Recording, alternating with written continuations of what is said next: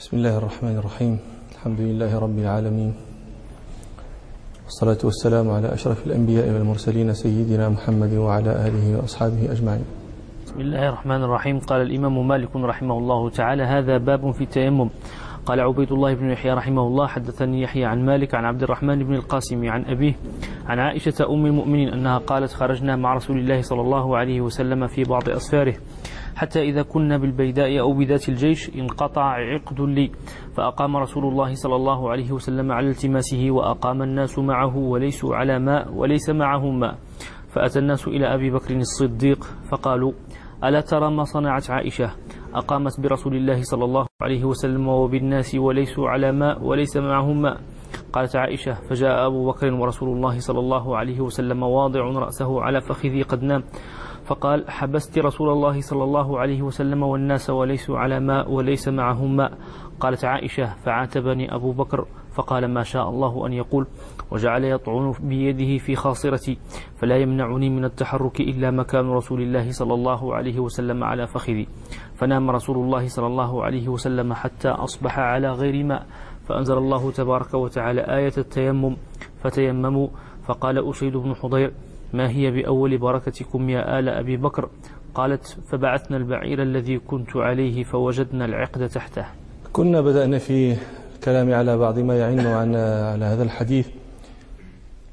قولها رضي الله عنها كنا خرجنا مع رسول الله صلى الله عليه وسلم في سفر. قلنا إن هذا السفر كان في غزوة المصطلق غزوة المريسية نسبة إلى الماء.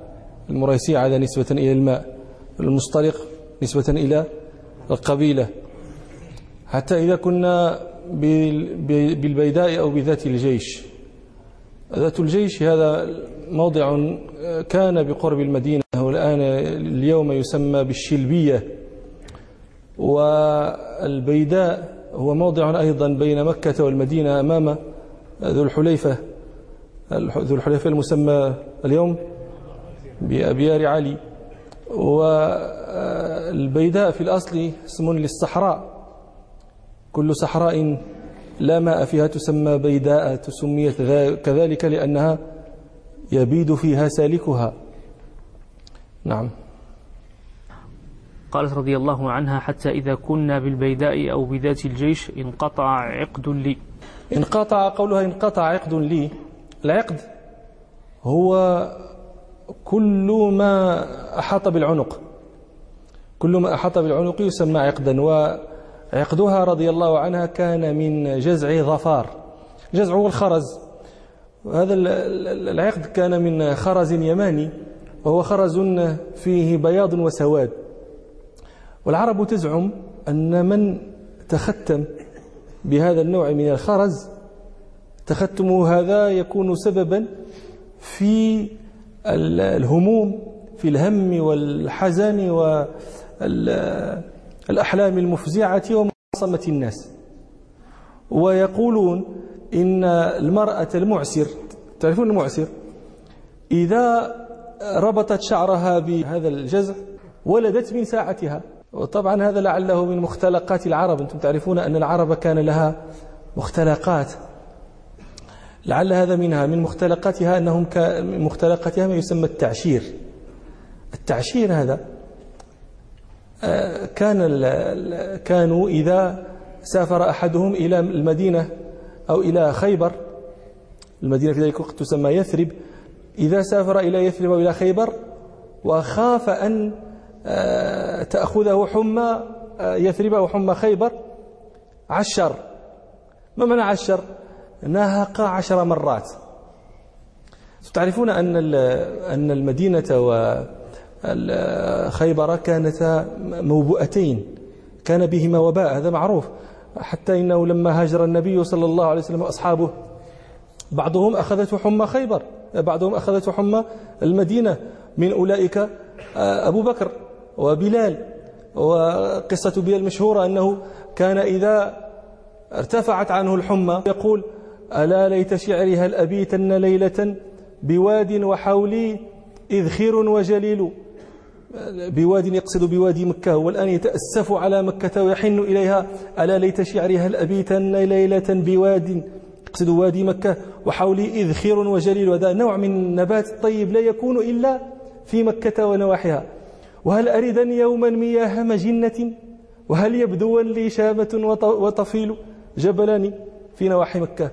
فكان إذا ارتفعت عنه الحمى أنشد هذين البيتين فزاره النبي صلى الله عليه وسلم مرة فسمعه يقول اللهم لعن شيبة بن ربيعة وعتبة بن ربيعة وأمية بن خلف أخرجونا من أرضنا إلى أرض الوباء. فكان مشهور هذا الوباء. فقال النبي صلى الله عليه وسلم اللهم حبب إلينا المدينة كحبنا مكة أو أشد. إلى أن قال صلى الله عليه وسلم وانقل حماها إلى الجحفة. فأجاب الله تعالى دعوة نبيه صلى الله عليه وسلم فطابت حينئذ المدينة لساكنها. الشاهد أنها كانت موبوءة فكانوا آه، إذا أراد أحدهم أن يقدم المدينة وخشي من حماها نهق عشر مرات جاثيا على ركبتيه قالوا لينجو وليسلم من تلك الحمى. هذا أيضا من مختلقاتهم من مختلقاتهم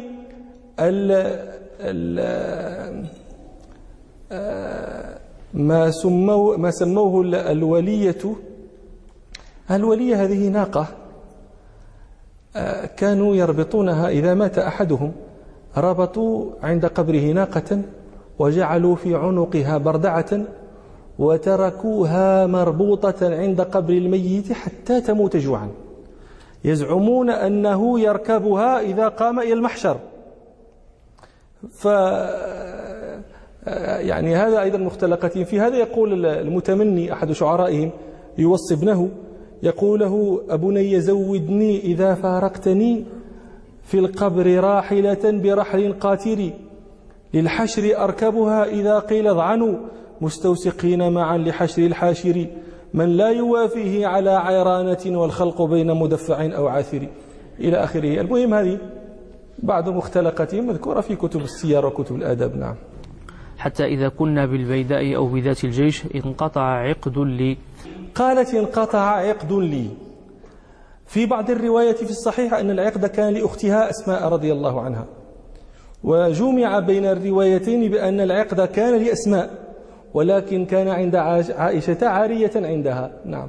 فأقام رسول الله صلى الله عليه وسلم على التماسه وأقام الناس معه وليسوا على ماء وليس معهم ماء. لما سقط العقد من عنقها ما أحست به. فلما فطنت إلى فقده خفي عليها مكانه فلذلك أقام النبي صلى الله عليه وسلم بجيش التماسا لعقد عائشة.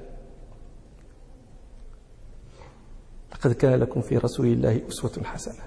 جيش كله يحبسه النبي صلى الله عليه وسلم التماسا لعقد. غني عن كل تعليقات نعم. فأتى الناس إلى أبي بكر الصديق فقالوا ألا ترى ما صنعت عائشة؟ أقامت برسول الله صلى الله عليه وسلم وبالناس وليسوا على ماء وليس معهم ماء. قالت عائشة فجاء أبو بكر ورسول الله صلى الله عليه وسلم واضع رأسه على فخذي قد نام. قالت عائشة فجاء أبو بكر. من أبو بكر؟ ولماذا لا تقول, تقول جاء أبو بكر وتقول جاء أبي؟ قالوا لأي شيء جاء.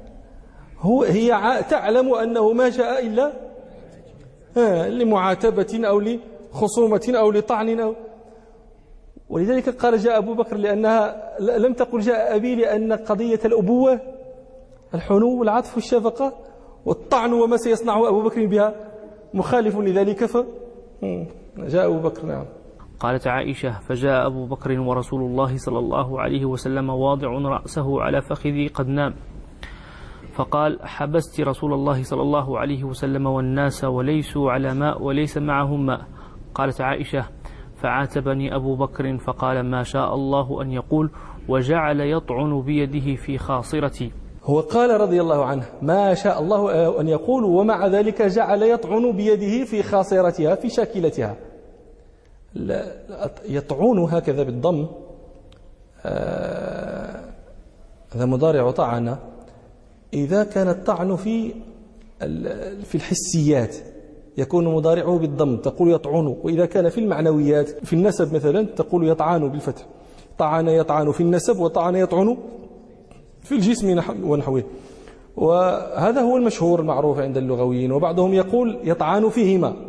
في الحسي والمعنوي بعضهم يقول يطعون فيهما. ولكن المشهور هو الذي ذكرت لكم. وهذا المشهور هو الذي عقده بعضهم بقوله طعن يطعن بفتح في طعن يطعن بفتح في النسب. وبالرماح ضم تتبع العرب تتبع العرب في كلامهم نعم. فقال ما شاء الله أن يقول وجعل يطعن بيده في خاصرتي فلا يمنعني من التحرك إلا مكان رسول الله صلى الله عليه وسلم على فخذي. هي رضي الله عنها يطعنها أبوها ورسول الله صلى الله عليه وسلم نائم واضع رأسه على فخذها. طبعا طبيعة البشرية تقتضي منها أن تزور عن الطعن يعني هو يطعن هي تحتاج أن ولكن إذا زورت وانمالت وانحرفت توشك أن يتحرك فخذها فيستيقظ رسول الله صلى الله عليه وسلم وهي لا تحب ذلك. فصبرت على طعن أبي بكر لها يعني حفاظا على نوم رسول الله صلى الله عليه وسلم. يعني هو يشد جيش على ودها وهي تصبر في العصا على وده. الطيبات للطيبين والطيبون للطيبات نعم. فنام رسول الله صلى الله عليه وسلم حتى أصبح على غير ماء فأنزل الله تبارك وتعالى آية التيمم. آية التيمم. فإن لم تجدوا ماء فتيمموا صعيدا طيبا. نعم. وفي ذلك الوقت يعني كان لم يكن المطهر الذي تستباح به الصلاة إلا الماء. يعني إلى غزوة المريسيع لا يكون التطهر للصلاة إلا بالماء فقط.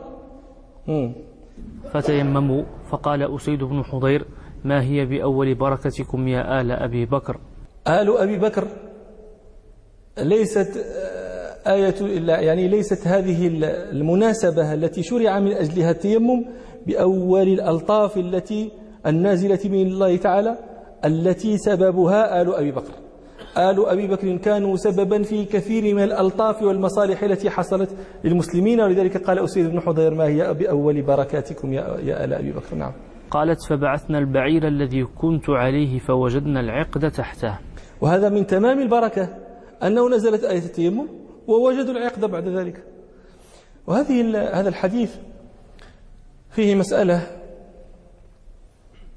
أنتم عرفتم أن أنهم فقدوا الماء ولم يكن شرع التيمم ف يعني لا لا مطهر لهم يستبيحون به الصلاة. هذه المسألة تسمى عند الفقهاء بمسألة فاقد الطهورين. هم فقدوا طهورا واحدا لأنه كان المشروع عندهم. طيب إذا فقد أحدنا الطهورين معا لم يجد ماء يتوضأ به ولم يجد شيئا يتيمم عليه. يتصور هذا؟ كيف؟ نعم؟ المصلوب. الفقهاء يضربون مثلا لهذا بالمصلوب. مصلوب. واحد وقت الصلاة. مصلوب وخصو يصلي. وبمن مثلا هرب من مثل حيوان مفترس فصعد فوق شجرة. ها هو كل شيء راه الماء راه التراب راه كل شيء ولكن فهذه مسألة مسألة فقه الطهورين. اختلف العلماء فيها على أربعة أقوال. والأقوال الأربعة عندنا في المذهب. القول الأول هو قول الإمام مالك رحمه الله وهو المعتمد عندنا في مذهب المالكية أن من لم يجد الماء ولم يجد ما يتيمم عليه تسقط الصلاة عليه. تسقط عنه تسقط الصلاة ويسقط عنه قضاؤها أيضا. فلا تطلب منه الصلاة ولا يطلب منها منه قضاؤها. طبعا إذا خرج الوقت لأنه لا يتحدث عن القضاء إلا إذا خرج الوقت. وهؤلاء أصحاب هذا القول بنوه على أن الطهارة شرط في صحة الصلاة. لا تصح صلاة بغير طهور. وشرط في الوجوب أيضا. من لم يكن طاهرا لا تجب عليه الصلاة. واستدلوا على هذا بما رواه الشيخان عن أبي هريرة رضي الله عنه أن رسول الله صلى الله عليه وسلم قال لا يقبل الله صلاة أحدكم إذا أحدث حتى يتوضأ. واستدلوا بما رواه مسلم عن ابن عمر رضي الله عنهما أن رسول الله صلى الله عليه وسلم قال لا تقبل صلاة بغير طهور. وجه الاستدلال بهذين الحديثين أن ما لا يقبل إذا فعل لا يشرع فعله ابتداء. فلذلك لا قالوا لا, لا تجب عليهم أصلا لأنه لو فعلوها ما قبلت ما صحت. فإذا لا يشرع فعلها وإذا لم يكن يشرع فعلها لعدم الطهارة فلا تكون واجبة أصلا لا يخاطبون بها. واستدلوا على ذلك أيضا بحديث القلادة هذا حديث عائشة رضي الله عنها لأنه في رواية في الصحيح أن رسول الله صلى الله عليه وسلم بعث ناسا من أصحابه في طلبها. فلما أدركتهم الصلاة وليس عندهم ماء صلوا بغير وضوء. فلما رجعوا وأخبروا بذلك النبي صلى الله عليه وسلم أنزل الله آية التيمم. قال الفقهاء لما يعني لما صلوا بغير وضوء وأنزل الله آية التيمم معناها أنه لا تكون صلاة بغير بغير طهور. فقالوا لذلك لا لا يصلي. وقالوا لا يقضي أيضا. وإن وجد وإن إذا خرج الوقت ووجد الماء أو وجد ما يتيمم عليه لا يقضي. لماذا؟ لأنه لم يخاطب بها أصلا. وقاسوه على الحائض. قالوا الحائض هذه لا تصلي. وما الذي ما الذي طرأ عليها؟ ارتفاع الطهارة. فإذا رجعت الطهارة لم تقضي ما كان عليها من الصلاة. القول الثاني هو قول الحنفية وأصبغ من المالكية. هؤلاء يقولون إن فقد الطهورين لا يؤدي لا يصلي الصلاة في وقتها يعني لا يصلي.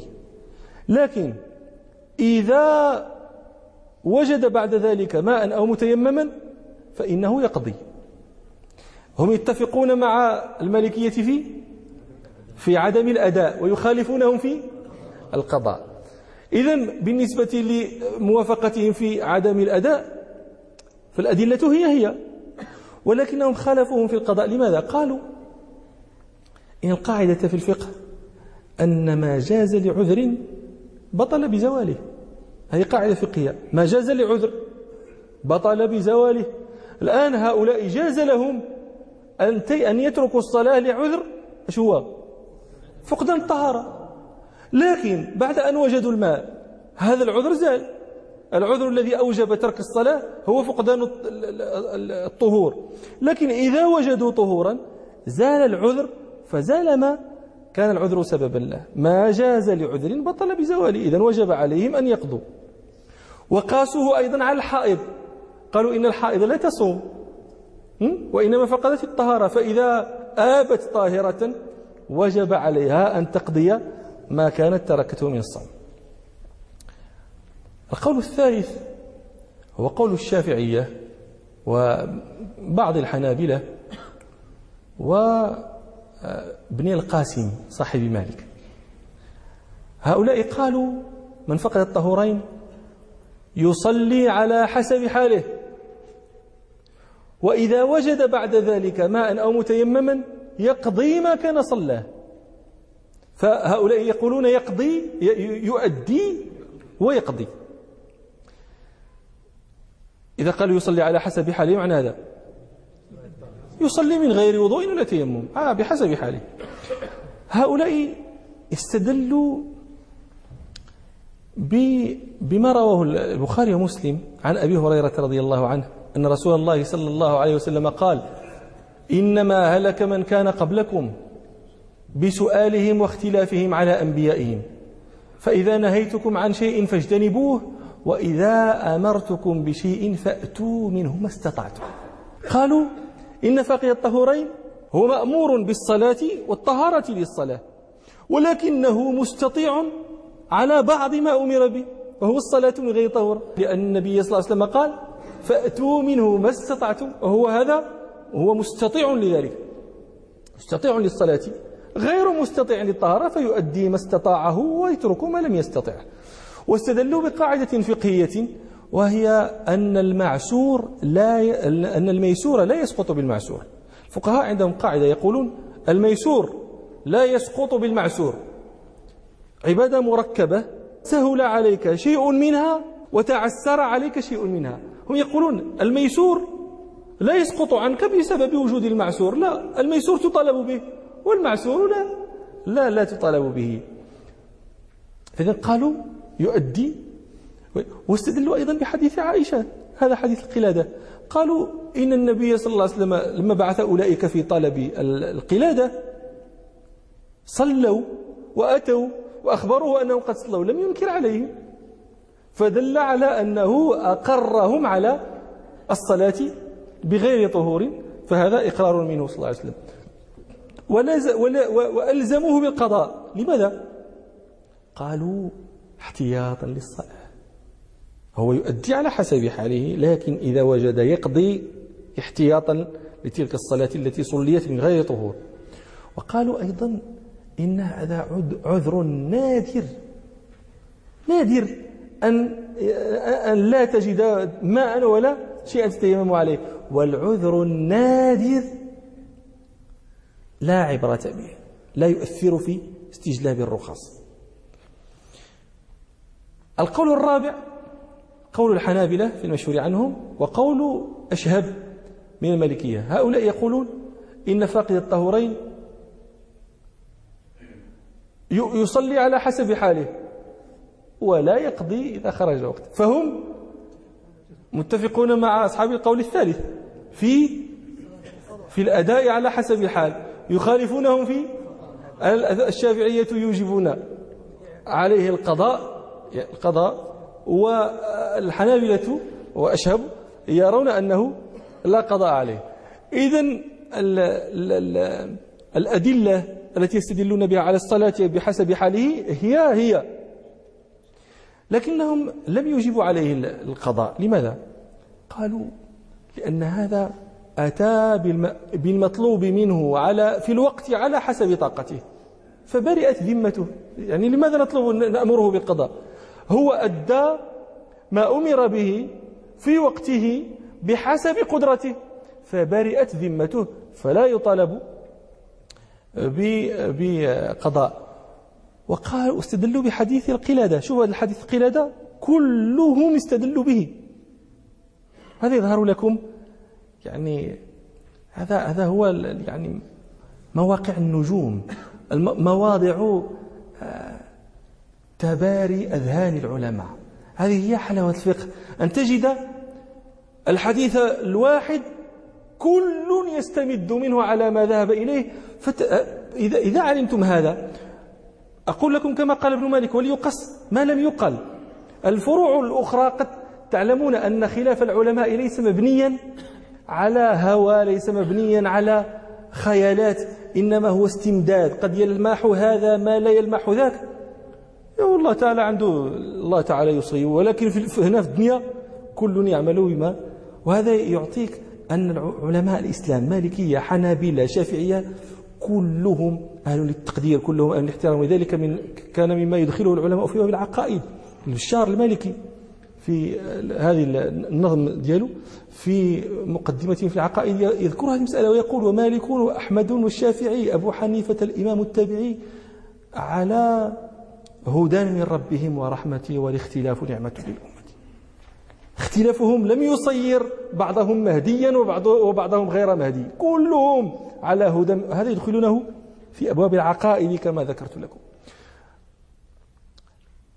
حديث القلادة استدل به أصحاب القول الرابع. قالوا إن النبي صلى الله عليه وسلم لما أخبروه بأنهم هذوك النفر الذين صلوا. أخبروه بأنهم صلوا لم يأمرهم بالإعادة. فلا وجه لأن نأمره بالقضاء. هذه أقوال كما قلت لكم آه، آه، قال بها المالكية. هذه الأقوال الأربعة المعتمد الأول ولكن الأربعة عندنا في المذهب. ولذلك نظم أحدهم هذه الأقوال الأربعة فقال ومن لم يجد ماء ولا متيمما فأربعة الأقوال يحكين مذهبا. يصلي ويقضي عكس ما قال مالك. وأصبغ يقضي والأداء لأشهبه. يصلي ويقضي. قول من هذا؟ في المالكية. قول ابن القاسم. يصلي ويقضي عكس ما قال مالك. إذا ماذا قال مالك؟ لا يصلي ولا يقضي. يصلي ويقضي عكس ما قال مالك. وأصبغ يقضي. يقضي يعني لا يؤدي. والأداء لأشهب والأداء وأشهب يعني يؤدي ولا ولا يقضي. نعم. أظهر الأقوال عندي والله تعالى أعلم. القول الرابع وأن من عدم الماء والمتيمم أنه يصلي بحسب حاله للأدلة التي ذكرنا ولي يعني لمناقشة تطول. لكن مع ذلك لو اختار أن آه، يقضي بعد ذلك هو يصلي على حاله وإذا قضى هذا كان أولى. احتياطا للصلاة. ولا أستطيع أن أقول له لا تصلي ولا تقضي لأن الصلاة خير موضوع. نعم. ولكن من لم يصلي ولم يقضي عملا بقول المالكية المعتمد وقد علمتم متمسكهم فيه فلا يمكن أن ينكر عليه بحال نعم. قال يحيى بن يحيى رحمه الله وسئل مالك عن رجل تيمم لصلاة حضرت ثم حضرت صلاة أخرى أيتيمم لها أم يكفيه تيممه ذلك؟ فقال بل يتيمم لكل صلاة لأن عليه أن يبتغي الماء لكل صلاة فمن ابتغى الماء فلم يجده فإنه يتيمم.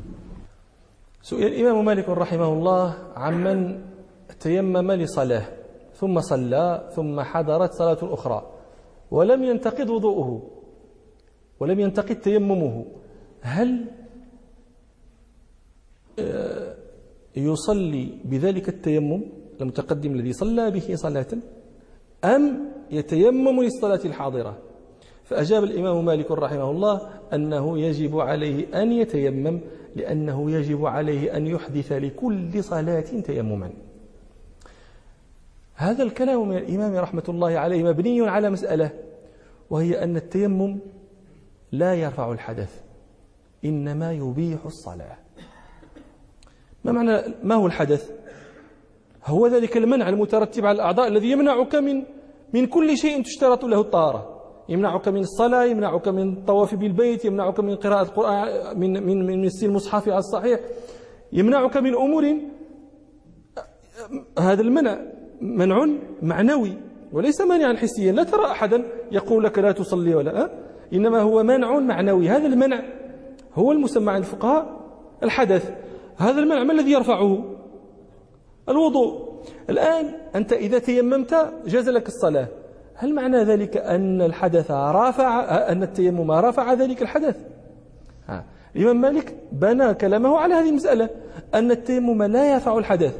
طيب كيف تستطيع أن تصلي وأنت لم يرتفع حدثك؟ ونحن نقول الحدث هذا يمنعك عن الصلاة يحجزك عن الصلاة. التيمم يبيحها ولذلك نقول التيمم مبيح للصلاة وليس رافعا للحدث. ما الدليل على الكلام. ما الدليل على أن التيمم ليس رافعا وإنما هو مبيح. الدليل على ذلك ما رواه أبو داود والنسائي والإمام أحمد عن أبي ذر غفاري رضي الله عنه أن رسول الله صلى الله عليه وسلم قال الصعيد الطيب وضوء المسلم وإن لم يجد الماء عشر سنين. فإذا وجد الماء فليمسه بشرته فذلك هو خير. قول النبي صلى الله عليه وسلم فإذا وجد الماء فليمسه بشرته. لو كان التيمم رافعا للحدث لم يوجب عليه النبي صلى الله عليه وسلم إذا وجد الماء أن يمسه بشرته. واضح هذا؟ وإن شاء الله ستأتي لنا المسألة بعد قليل إن شاء الله نزيدها إيضاحا. الإمام مالك يقول إن من صلى الظهر بتيمم ثم أدركه العصر وجب عليه أن يتيمم تيمما جديدا. وإن لم يكن انتقض تيممه. اعلموا أن الله تعالى لما قال يا أيها الذين آمنوا إذا قمتم إلى الصلاة فاغسلوا وجوهكم إلى آخره. فإن لم تجدوا ماء فتيمموا هذه الآية اقتضت أن كل قائم إلى الصلاة يجب عليه أن يتوضأ.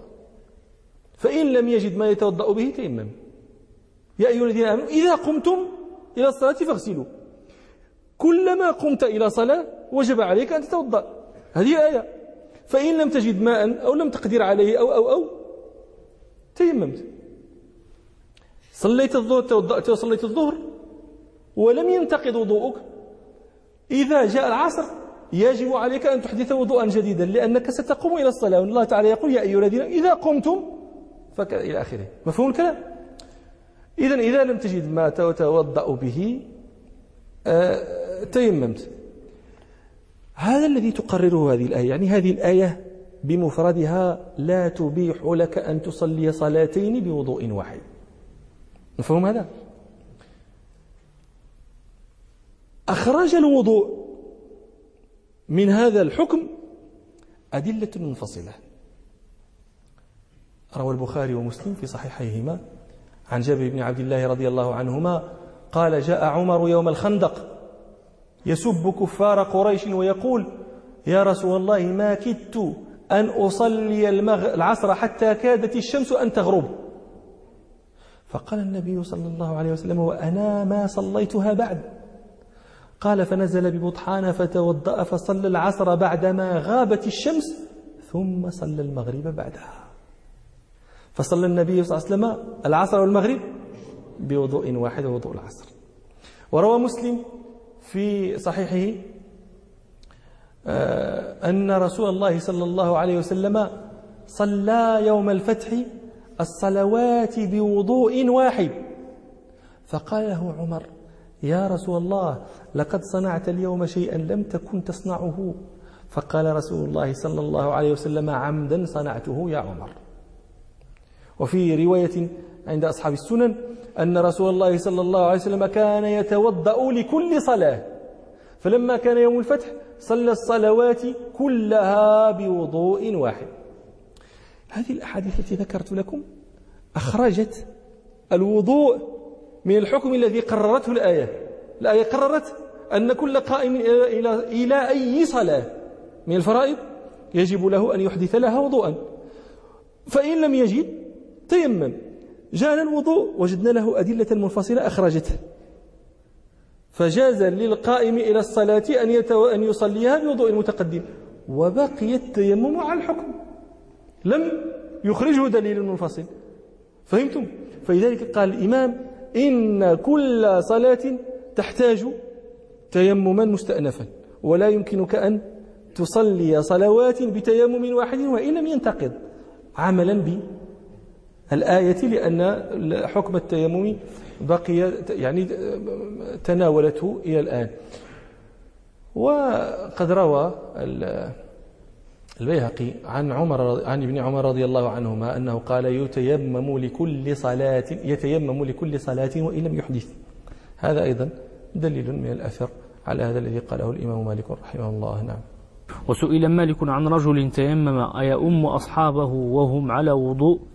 قال يؤمهم غيره أحب إلي ولو أمهم هو لم أر بذلك بأسا. سئل الإمام مالك رحمه الله عن قوم متوضئين هل يؤمهم متيمم؟ فقال يؤمهم متوضئ أحب إلي وإن, وإن أمهم هو لم أرى بذلك بأسا. يعني لم أرى بذلك بأسا معناه أن إمامة المتيمم لأهل الوضوء جائزة. على كراهة. لذلك قال أن يؤمهم مثل مثلهم أحب إلي. وهذا هو المذهب أن الإمامة المتيمم بمتوضئ مكروهة جائزة لكنها مكروهة. لماذا؟ لأن الأصل أن الإمام حالته يجب أن تكون مساوية لحال المأمومين إن لم تكن أفضل منهم. وفضيلة التيمم أدوان من فضيلة الوضوء. لذلك رأى الإمام مالك أن الإمام حال كونه متيمما أحط من آه، المأمومين وحال أن يكون أفضل منهم في يعني أدنى أحواله أن يكون مثلهم. ولذلك كره أن يؤمهم المتيمم. محمد بن مسلمة صاحب الإمام مالك وتلميذه آه،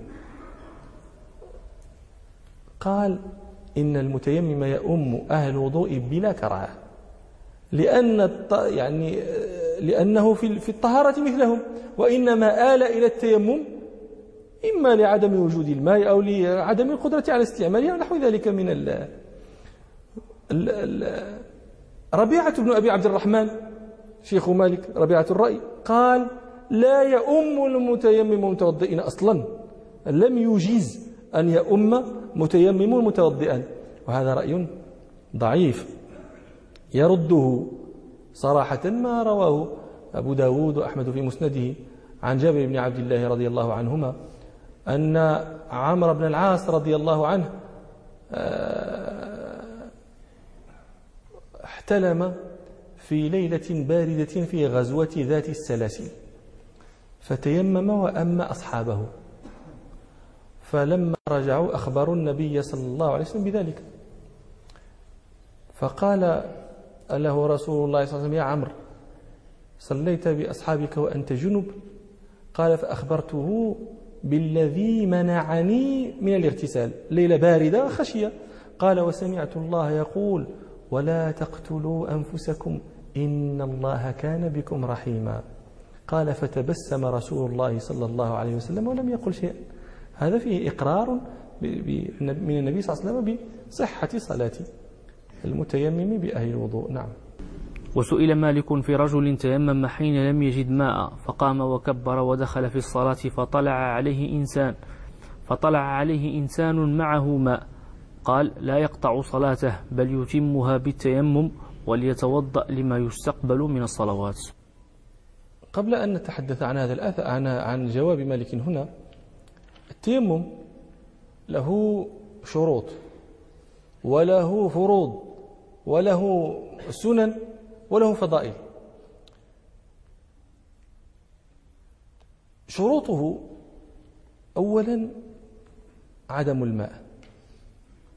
لا يمكن أن يتيمم من وجد ماء وهو قادر على استعماله. وهذه بعض الناس يتساهل فيها. وهذا يبطل صلاته من تيمم وهو واجد للماء قادر على استعماله فلا صلاة له. الله تعالى يقول فلم تجدوا ماء فتيمموا. فمن كان واجدا للماء فلا سبيل له إلى التيمم أصلا. الشرط الثاني أن يتيمم بعد دخول الوقت.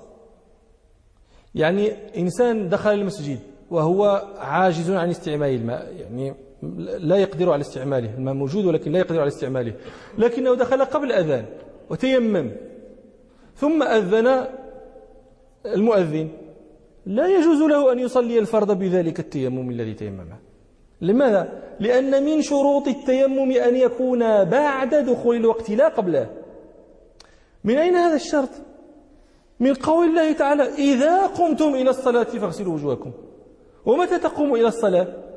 بعد وجوبها عليك وقد روى الإمام أحمد عن أبي أمامة الباهلي رضي الله عنه أن رسول الله صلى الله عليه وسلم قال آه، وجعلت لي الأرض مسجدا وجعلت لي الأرض كلها مسجدا وطهورا أينما أدركتني الصلاة تمسحت وصليت فرتب النبي صلى الله عليه وسلم التمسح على إدراك الصلاة.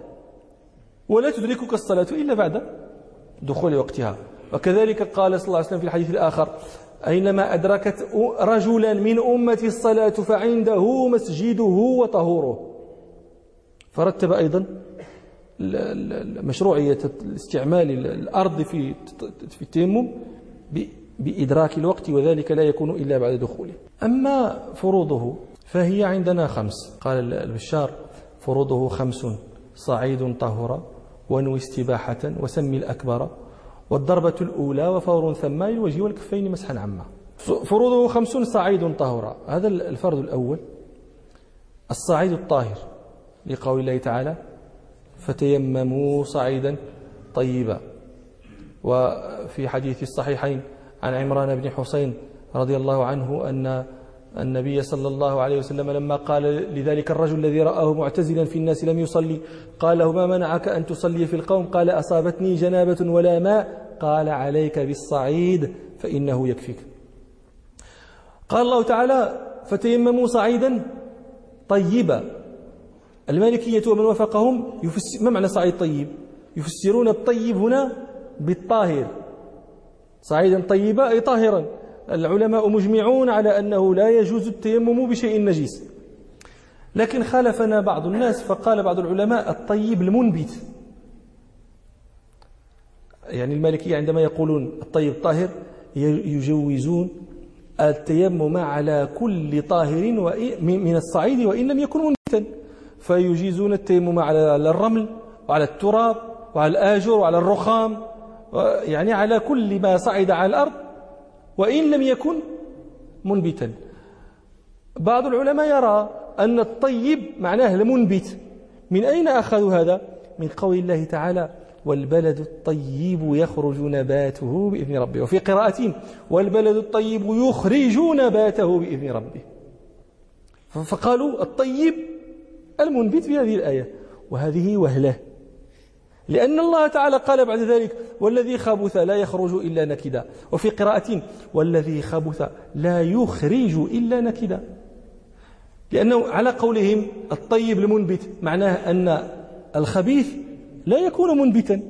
والله تعالى أثبت هنا أن الخبيث منبت أيضا والذي خبث لا يخرج إلا نكدا. معناه أثبت له الإخراج أيضا.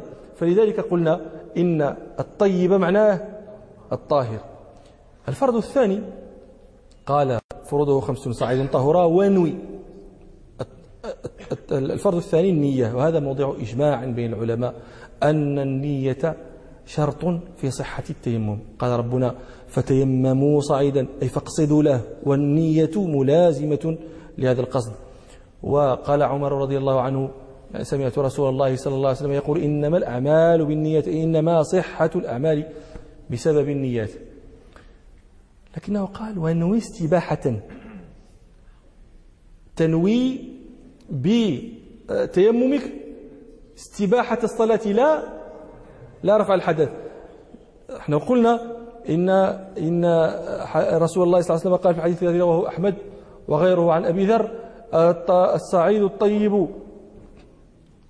وضوء المسلم وإن لم يجد الماء عشر سنين فإذا وجد الماء فليمسه بشرته. هذا دليل على أنه لا يرفع. آه هذا حديث عمران بن حسين الذي ذكرنا في الصحيحين. لما قال النبي صلى الله عليه وسلم لذلك الرجل عليك بالصعيد فإنه يكفيك. بعد ذلك أتي النبي صلى الله عليه وسلم بماء. فبعث به إلى ذلك الرجل وقال خذ فأفرغه عليك.